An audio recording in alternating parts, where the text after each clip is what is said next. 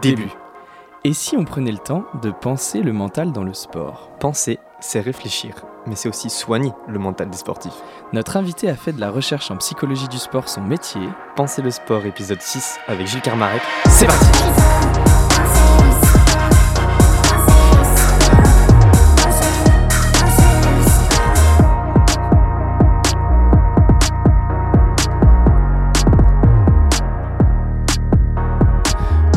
et bienvenue à toutes et à tous dans Penser le sport, l'émission qui pense Avec un E, et qui pense avec un A. le mental dans le sport. Nous sommes Léo et Kevin, étudiants en psychologie du sport à Brest. Aujourd'hui, on s'intéresse aux mécanismes d'apprentissage dans le sport. Plus précisément, on se demande comment favoriser l'apprentissage des sportifs. Et pour répondre à cette question, nous avons le plaisir d'accueillir Gilles Kermarek, chercheur en psychologie du sport au laboratoire du CREAD à Brest et également professeur en STAPS à l'Université de Bretagne occidentale.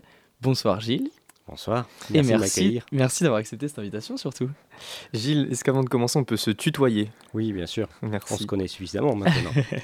Gilles est notre professeur et c'est pour ça qu'on se permet de le tutoyer aujourd'hui. Donc on va traiter de l'apprentissage avec toi. Et avant tout, on aimerait voir, euh, avoir surtout ta définition de ce qu'est l'apprentissage, ta propre définition. Alors, ça va pas être la mienne. euh, C'est une définition communément admise.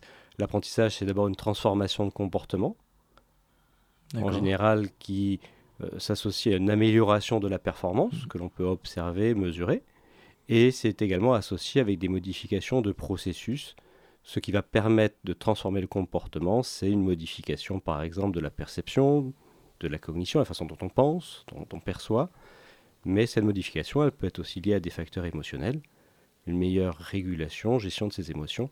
Tout ça, ce sont des processus, des mécanismes qui sont sous-jacents et qui vont permettre la transformation du comportement. Et en sport, on l'espère, l'amélioration de la performance. C'est-à-dire quand tu dis sous-jacent. C'est-à-dire que ce n'est pas directement observable. Alors, c'est à la fois ce qui est euh, mystérieux, mais tout à fait intéressant dans notre métier. En psychologie, on va s'intéresser à ce qui se passe dans la tête. Hein, et donc, on voit des comportements, mais on doit aussi mener notre enquête pour essayer de comprendre d'où ils viennent. Et c'est ainsi qu'on va chercher à faire des hypothèses, à enquêter sur les mécanismes qui sont sous-jacents, qui sont internes à l'individu. Alors parmi ces mécanismes, euh, est-ce que dans tes travaux, tes recherches, il existe différentes stratégies pour apprendre? Et si oui, est-ce qu'il y en a une qui est plus efficace, meilleure pour favoriser l'apprentissage des sportifs? Alors, c'est une vaste question. Euh, oui, il existe différentes façons d'apprendre. Ok. Alors, c'est pas seulement en sport, hein, notre cerveau nous permet de mobiliser différentes voies, différents processus pour apprendre. Euh, J'en décris trois, hein, les trois principales. La première, c'est l'apprentissage dit implicite. Il s'agit d'apprendre simplement en faisant confiance à notre cerveau par la répétition. Le cerveau, par la répétition, associe des informations. Plus elles sont associées, plus ces connexions, ces relations sont renforcées. Et ça va permettre, par exemple, de réagir très rapidement à, à un signal. Je vous lance un ballon, vous l'attrapez automatiquement s'il vient vers vous, ou vous le repoussez. En tout cas, il y a un mécanisme automatique, une réaction à la balle ou à l'objet que vous recevez. Donc ça, c'est l'apprentissage implicite. Et un sportif, pour pouvoir faire ça, doit beaucoup répéter, s'efforcer de répéter. Apprentissage, apprentissage implicite, répétition. Tout à On fait. crée un automatisme, c'est pour ça? créer un automatisme. La deuxième voie, elle est souvent opposée à l'apprentissage im- implicite, c'est l'apprentissage dit explicite. Alors là, pour apprendre, on va faire l'effort de mettre en mots un mouvement, par exemple, de comprendre comment bien réaliser ce mouvement, de mettre en relation parfois des causes et des effets. Hein, pour pousser fort, je dois bien plier les jambes, bien comprendre ça. Ça pourrait m'aider à euh, faire une impulsion, une détente verticale. Ce mécanisme d'apprentissage explicite donc passe par un effort de mise en mots en utilisant le langage et permet aussi de construire des connaissances. C'est-à-dire que celui qui fait cet effort va mieux savoir comment faire. Il se construit un- une espèce de mode d'emploi dans, dans notre mémoire, dans une mémoire dite déclarative, parce que ça passe effectivement par le langage. Donc c'est la théorie et la pratique là. Alors, c'est la théorie surtout. La que- pratique, l'implicite et la théorie, le- l'explicite, c'est ça? Tout à fait. Et avec souvent des décalages. Parce qu'il y a des individus qui savent très bien expliquer comment faire, mais qui ne savent pas faire. Et inversement, un sportif de haut niveau qui a pris l'habitude de beaucoup pratiquer, il sait faire. Et il est parfois gêné pour expliciter, dire comment il fait. Je prends un exemple très simple. Vous demandez à un, un sauteur en hauteur d'expliquer comment il prend sa course d'élan, d'expliquer comment il va euh, s'efforcer de franchir la barre, et vous lui demandez de, sauter juste derrière. Vous risquez de voir un essai qui va être échoué. Pourquoi? Parce que vous allez perturber l'automatisme en lui demandant de faire l'effort de penser, d'expliciter le mouvement qu'il a très bien appris, qu'il a mm, mémorisé de longue date et donc qui est automatique. Donc vous voyez, ces deux voies, elles sont presque parfois comme concurrentielles. D'accord. Et donc, tu nous parlais d'une troisième. Alors, la troisième voie, elle est, moins connue et mm, elle a, fait l'objet d'une partie de mes travaux et je l'ai mise en évidence notamment dans le cadre d'apprentissage moteur. Cette voie, c'est l'apprentissage analogique. Alors, l'apprentissage analogique, c'est faire comme. C'est se construire une image à laquelle on va essayer de, de ressembler ou de laquelle on va essayer de se rapprocher. Alors cette image, elle peut être visuelle. Par exemple, bien regarder quelqu'un qui sait faire donc un modèle va m'aider à produire un, geste avec une certaine forme. Mais euh, l'image, elle peut être aussi kinesthésique. C'est sentir, sentir le geste, sentir le mouvement. Par exemple, essayer de ressentir un allongement d'un segment, une contraction, une tension, un relâchement ça va nous donner une référence de laquelle on va essayer de se rapprocher pour mieux réaliser son geste. Donc ça, c'est l'apprentissage analogique. Alors l'avantage, c'est qu'il est moins coûteux sur le plan cognitif.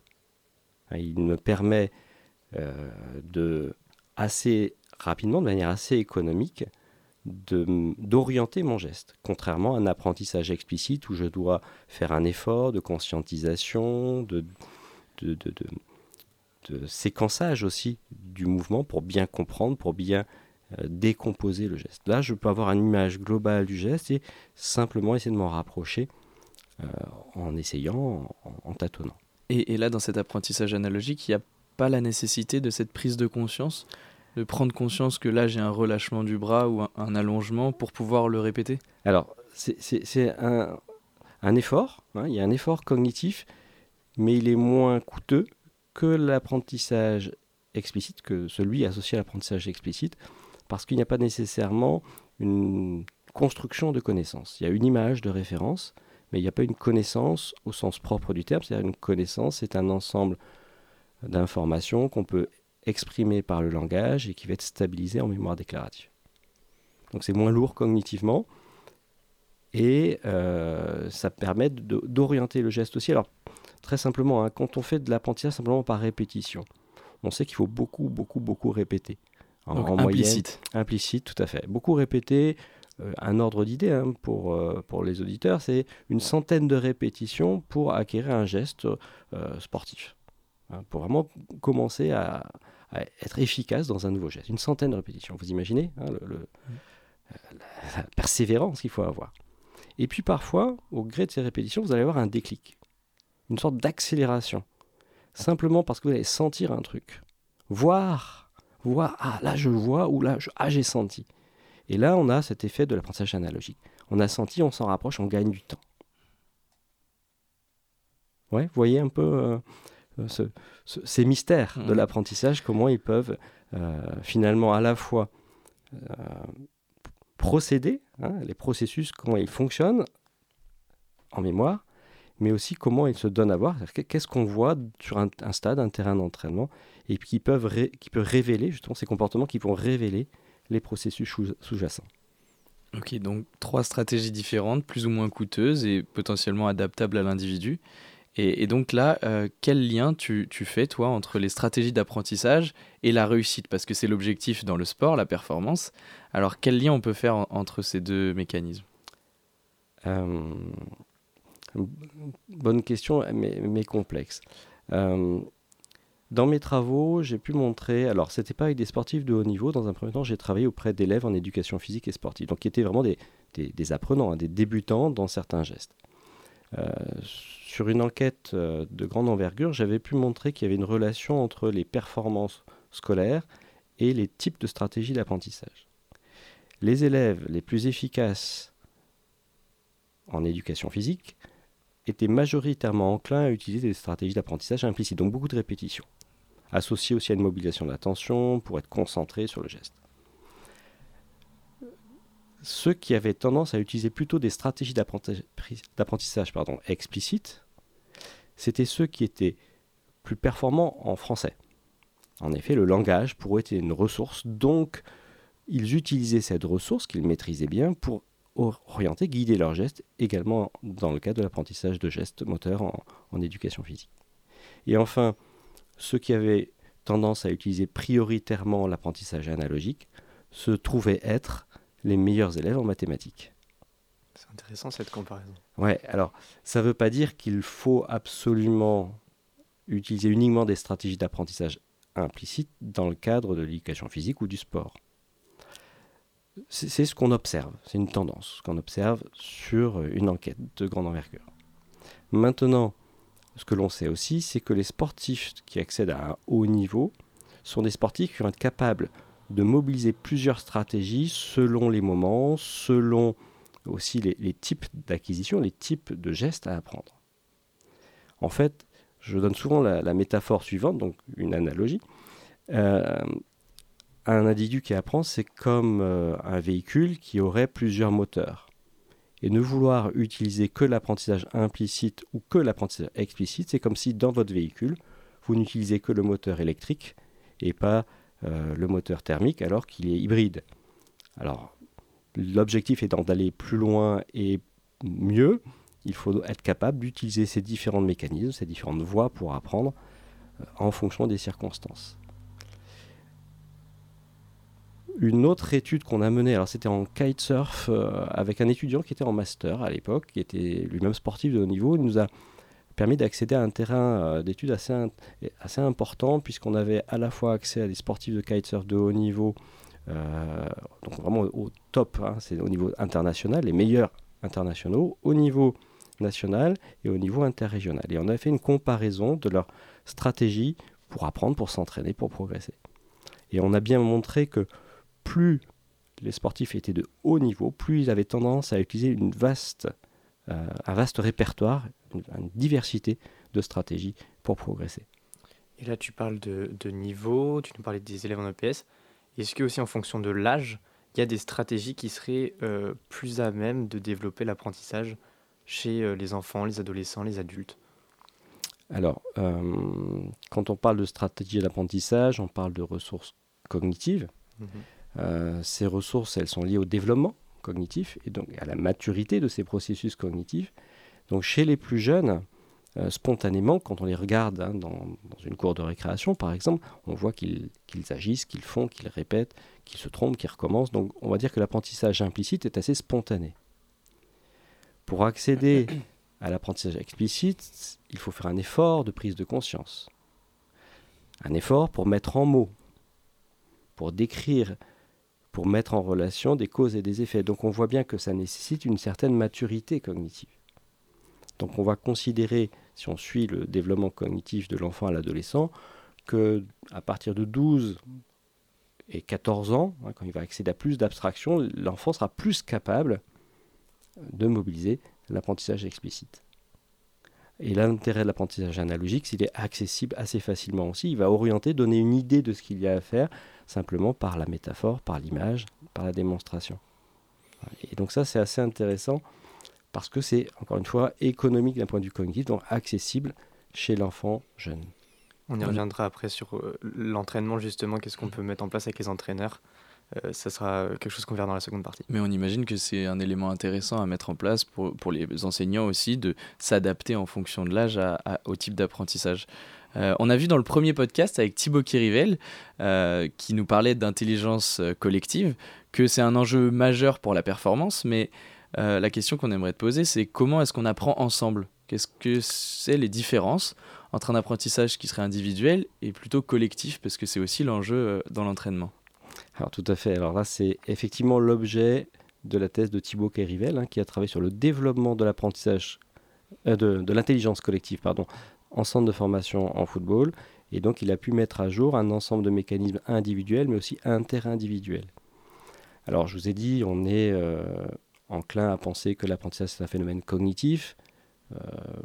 pour être plus juste aujourd'hui, on va dire que c'est un, un, ensemble de mécanismes socio-cognitifs. C'est-à-dire que ça dépend en effet des interactions avec les autres. Donc c'est assez simple à expliquer. Euh, si je parle d'apprentissage implicite et que je suis avec des partenaires qui m'encouragent, ça va me permettre de plus faire, de plus répéter. Si je suis euh, amené à mobiliser de l'apprentissage analogique, j'ai besoin d'une image, d'un repère qui peut m'être donné par un père, un, autre athlète à qui je veux ressembler parce qu'il est en réussite. C'est ce que j'ai observé dans des classes en EPS. Les élèves me disaient concrètement, mais moi j'attends de voir comment lui il fait. Lui il est bon, donc j'attends et je passe après, je regarde. Donc les élèves spontanément savent très bien comment apprendre quand ils veulent euh, réussir.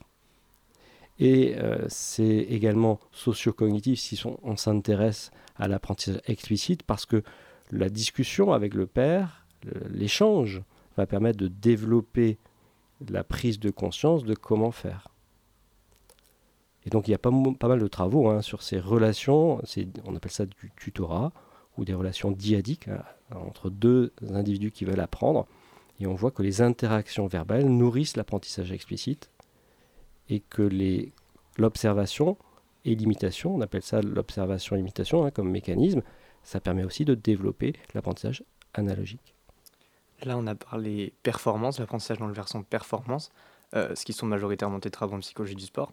Est-ce que tu aurais connaissance de travaux qui montreraient aussi un effet euh, sur le bien-être? Est-ce que si, si j'ai une meilleure capacité à apprendre, je me sens bien? Est-ce qu'il y aurait quelque chose comme ça que, que tu pourrais nous expliquer?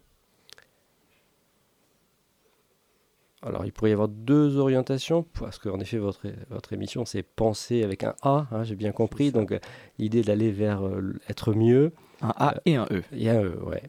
Euh, alors, en quoi l'apprentissage permet-il d'aller mieux Si, il permet mieux, si, si tu le sais. Euh, alors, c'est pas l'apprentissage en termes de processus, dans un premier temps, c'est l'apprentissage en termes de produit. Ce que j'ai appris me permet d'aller mieux. Pourquoi? Parce que quand j'ai appris, je me sens plus compétent. Et la compétence que je perçois de moi va renforcer mon estime de moi. Et donc, c'est, le fait d'avoir une bonne opinion de soi-même, aujourd'hui, on, sait que c'est très important. Hein, c'est très important parce que ça permet de traverser euh, les aléas de la vie quotidienne. Hein, j'ai une collègue québécoise qui appelle ça un vaccin social. Se sentir bien, avoir une bonne opinion de soi, une bonne estime de soi, ça permet de se protéger. Ça, c'est une idée intéressante. Et donc l'apprentissage permet d'aller vers là.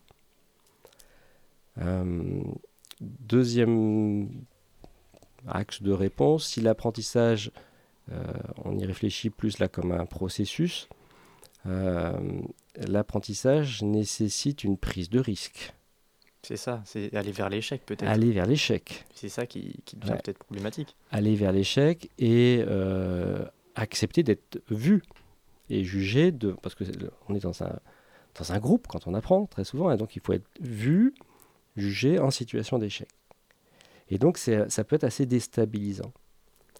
Donc l'apprentissage, je vais rajouter, hein, cognitif, social, mais il y a aussi la dimension émotionnelle. Et donc plus récemment, les travaux ont montré que cette dimension-là, elle rentrait en jeu dans l'apprentissage. Ça pouvait inhiber, bloquer, parce que associé à des émotions négatives, c'était fort, d'apprentissage, cet effort qui va nous amener à échouer.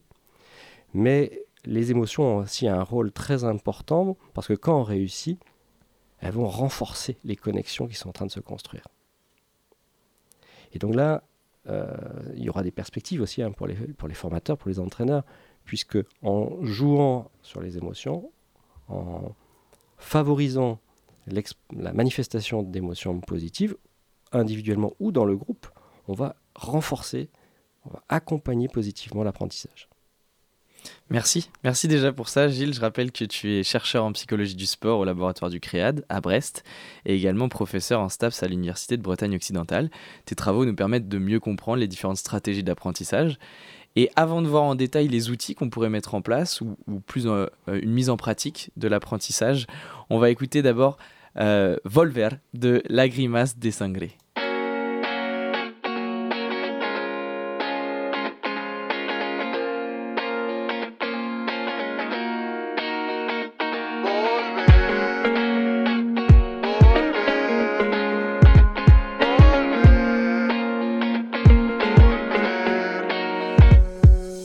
Confundas, si presionas me rayo. Pero si dejo que me hundas, que me parta un rayo. Ser bueno sale caro. Ya me han dado mil veces el palo, pero todo ese mal karma te lo regalo. Yo prefiero dormir que cargar ese peso. Y me alejo de ti con un abrazo y un beso. Voy a cuidar de mí. Es lo que aprendí a base de golpes. El cerebro recuerda sus pasos, aunque sean torpes. Cuando estás oscuro, oscuros como todo lo ves. Después mejora si no es tan grande la bola, ¿no crees? Si no sabes qué hacer, vuelve al punto de partida. Que no importa tanto el punto, importa las partidas. Para ti la vida, party time. Escapa del que paraliza, para analizar, para y respira. No es darle vueltas ni es estar de vueltas. Volver, buscar el centro, desde dentro siempre puedo. Volver por las mismas calles, volver a rincones donde nos hicimos bien. Pequeños detalles de ayer, suelos donde suelo. Volver, viejas amistades, volver a rincones donde nos tratamos bien, aunque todo falle. Sé, siempre queda donde volver.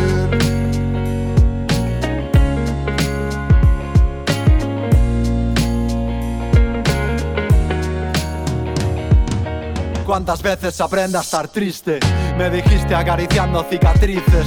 He vuelto donde nos comimos abocados la tarde. Pa' seguir por la noche rebotando en los bares. Y otra vez este mes me estremezco. Establezco un centro estable cuando vuelven vuelcos. Pa' ganarle la batalla a la ansiedad. Un recuerdo recurrente que me trae paz. Todos tenemos ese rincón escondido donde acudimos dolidos a pasar el bajón. Cuando la mente nos lanza SOS en pos del sosiego para entrar en razón. He vuelto a conciliarme en parte, he vuelto a conocerme, a reencontrarme en estos lares en los que supimos ser lo que hoy somos, lo que aprendimos, sin miedo al camino. Porque sabemos que siempre podremos volver por las mismas calles, volver a rincones donde nos hicimos bien, pequeños detalles de ayer, suelos donde suelo, volver, viejas amistades, volver a rincones donde nos tratamos bien, aunque todo falle, lo sé, siempre queda donde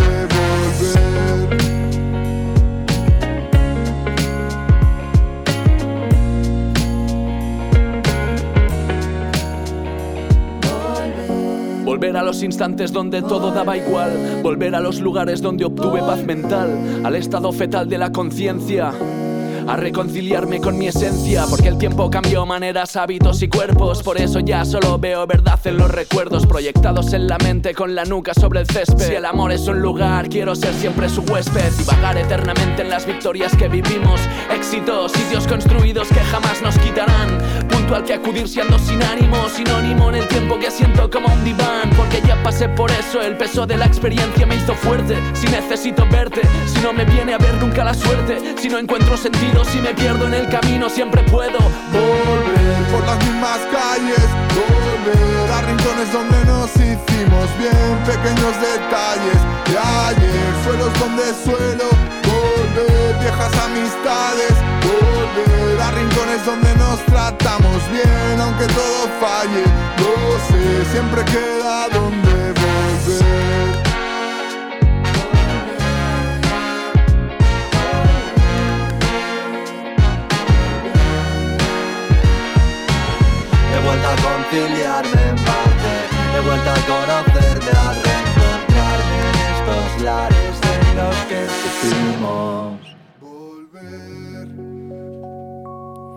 Vous êtes toujours sur Radio U et nous sommes avec Gilles Kermarek, chercheur en psychologie du sport au laboratoire du CREAD à Brest et également professeur en STAPS à l'Université de Bretagne occidentale. Maintenant que nous avons bien expliqué les différentes stratégies d'apprentissage, on aimerait voir avec toi les outils à mettre en place pour apprendre mieux ou plus vite. Alors on sait que l'apprentissage est, dépendant de celui qui apprend, l'enseignant, ici l'entraîneur dans le sport, mais est-ce que les joueurs ou les athlètes peuvent agir sur leur apprentissage? Et si oui, comment? Alors, je, voudrais rectifier peut-être juste ou préciser une chose. Quand on parle de stratégie d'apprentissage, on désigne, on décrit l'effort de celui qui apprend, donc l'athlète ou l'élève. Euh, si on veut maintenant décrire le rôle de l'entraîneur, on va plutôt parler de stratégie pédagogique, stratégie d'intervention. Donc les stratégies d'apprentissage qu'on a décrites tout à l'heure, c'est bien les efforts que vont faire les athlètes pour apprendre. Euh, peut-être aussi en préambule, avant de parler du rôle de l'entraîneur, comment il peut euh, soutenir. Je pense que c'est quelque chose qui est assez méconnu aujourd'hui. Quand on prend un groupe d'athlètes qui va rentrer dans une filière de haut niveau, par exemple, on va prendre un groupe de 10 athlètes, on sait que très peu d'entre eux vont effectivement accéder au, plus haut niveau. Hein. ça, va être 2, 2 sur 10 par exemple, hein, euh, en moyenne dans un centre de formation, c'est la statistique qu'on va avoir. Euh, pourquoi? Ils sont tous choisis sur le plan athlétique, avec des tests euh, assez maîtrisés maintenant en, physiologie, hein, pour savoir quelles sont les qualités athlétiques qui sont nécessaires, et puis quelles sont les qualités athlétiques dont ils disposent et on voit qu'on est capable de les faire progresser. Donc on va avoir une homogénéité sur le plan athlétique. Sur le plan technique, on sait les former aussi, ils maîtrisent un certain nombre de, prérequis techniques et ils arrivent avec un très bon niveau technique en fin de formation tous. Euh, sur le plan de l'intelligence euh, sportive, l'intelligence de jeu, l'intelligence tactique, euh, on, sait aussi assez bien les, former. Ce qui va faire la différence, souvent, c'est quelque chose qu'on appréhende moins bien, qui est la capacité à tirer parti de l'environnement de formation, l'environnement d'entraînement. C'est effectivement faire cet effort soi-même de se, se servir des ressources offertes par l'environnement. Et donc là, on va appeler ça l'apprentissage autorégulé. C'est l'effort que capable de faire un athlète pour tirer parti des consignes de l'entraîneur, des ressources mises à sa disposition, aujourd'hui par exemple la vidéo, Hein, on a euh, dans beaucoup de sports la possibilité de filmer les athlètes en compétition ou à l'entraînement et on met à leur disposition une, banque de, ressources vidéo que certains vont voir, que d'autres ne vont jamais voir. Donc on va avoir des comportements très différents chez les athlètes qui vont parfois être euh, la meilleure explication de leur réussite et de leur accès au haut niveau parce que certains, plus que d'autres, sont capables de se prendre en charge pour optimiser leur apprentissage. Et donc ça, c'est euh, un concept, un, modèle qu'on appelle l'apprentissage autorégulé. Alors ensuite, euh, bien sûr, l'entraîneur, le formateur va pouvoir mettre en place tout un ensemble d'éléments, mais il ne faut pas oublier que la responsabilité de celui qui apprend est, très forte. Et c'est souvent quelque chose de, méconnu hein, quand on recrute un jeune il faudrait être capable d'aller euh, questionner cette capacité à se prendre en charge, à profiter de l'environnement de formation. Est-ce que c'est lié à la motivation, à la curiosité? Ouais, alors bien sûr, il y a la composante motivationnelle. Euh, l'autorégulation repose sur la motivation, sur les stratégies qu'il va déployer et sur la connaissance de soi. Donc c'est un modèle hein, tripartite, tridimensionnel, et on voit bien que la motivation est un élément essentiel. Donc là, il y a, comme tu nous le dis, cette volonté individuelle d'apprendre de la part de l'élève ou, du sportif. Quel conseil, toi, tu pourrais donner à un entraîneur, justement, qui veut favoriser cet apprentissage et lui-même, qu'est-ce qu'il peut mettre en place pour favoriser? Alors, il y, a deux choses différentes. L'entraîneur, il peut déjà mettre des conditions pour que le sportif puisse apprendre. Apprendre un geste, apprendre euh, des connaissances pour améliorer ses choix mais l'entraîneur peut aussi mettre en place des conditions pour favoriser progressivement l'autonomie de l'athlète dans cet apprentissage. Donc mmh. lui permettre euh, d'accéder à l'apprentissage autorégulé. Et c'est deux niveaux différents. Euh, si je prends les conditions pour favoriser par exemple l'apprentissage implicite, première condition, hein, on l'a déjà dit, la répétition. Donc ça c'est voilà, c'est pas compliqué, hein, il faut faire répéter. Deuxième condition, il faut répéter, on appelle ça, il faut viser le challenge point, la difficulté optimale. Ni trop dur, ni trop facile. Troisième condition, il faut, selon les sports, euh, répéter dans des conditions variables, jouer sur la variabilité.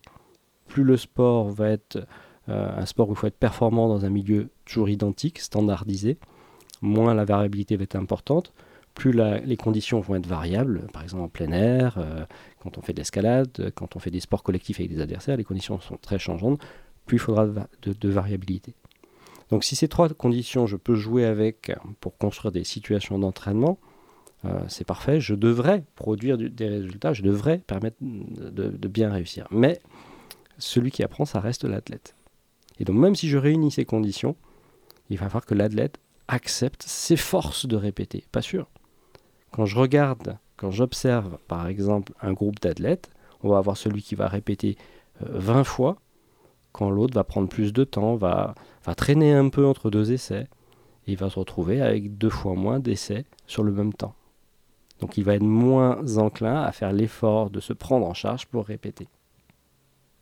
Vous voyez la, différence hein. Et donc c'est ça euh, qu'il faut être capable aussi de stimuler. Alors comment?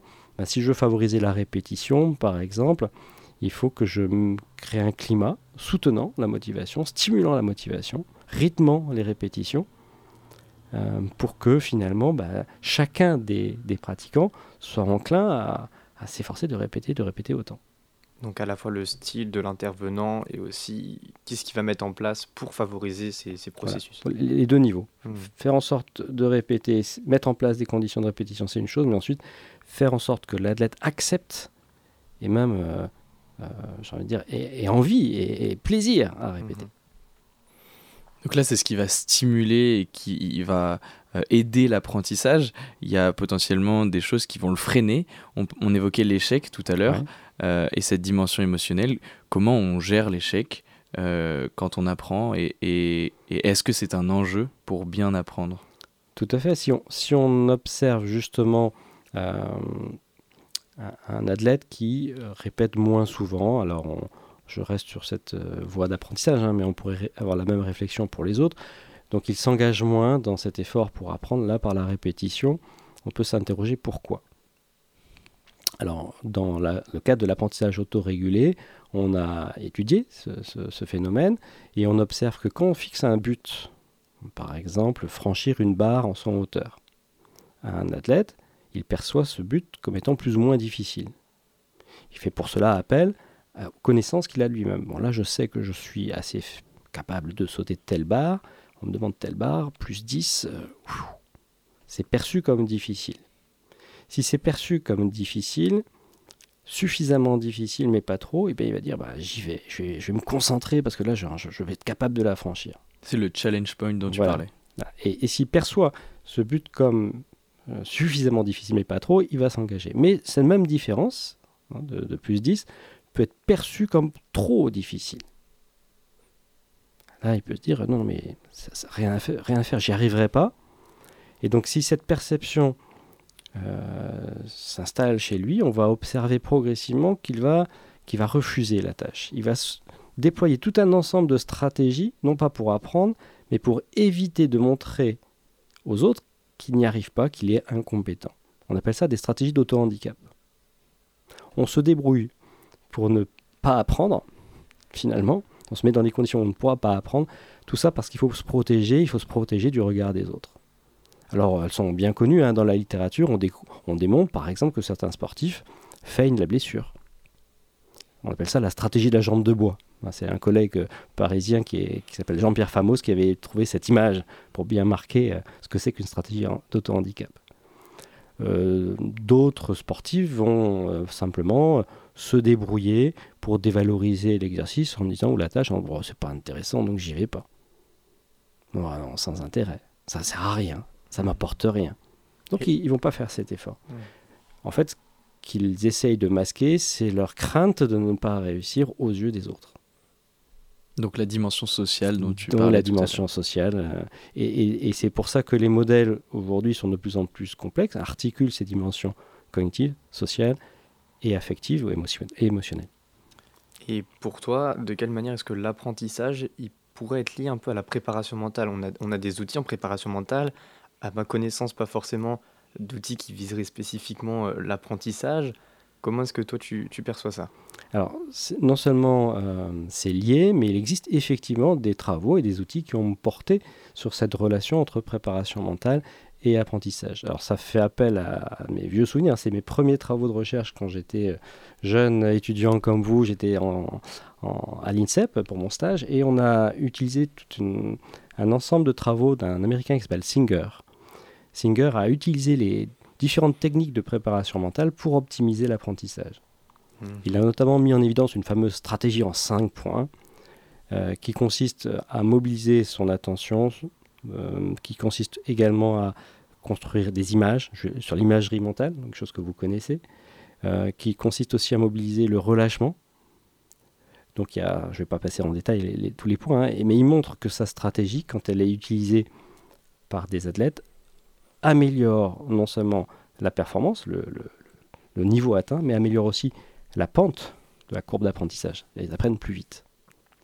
Et c'est assez étonnant à quel point c'est efficace. Hein, pour l'avoir moi-même éprouvé auprès de, jeunes sportifs, c'est incroyablement efficace. Hmm. Donc l'apprentissage participe aux, techniques de préparation mentale qu'on connaîtrait comme l'imagerie, la relaxation, Alors, Je dirais presque c'est l'inverse. C'est-à-dire qu'on va inclure dans cette stratégie de Singer en 5 points, on inclut différentes techniques de préparation mentale. Euh, pour, pour, concrétiser, imaginez un sportif qui va réaliser allez, un lancer franc. On va optimiser chez le basketteur le lancer franc. On va lui demander dans un premier temps de se préparer. Se préparer, c'est simplement se mettre dans la bulle, savoir que derrière, il va chercher à réaliser un exercice de précision. Ensuite, on lui demande d'imager.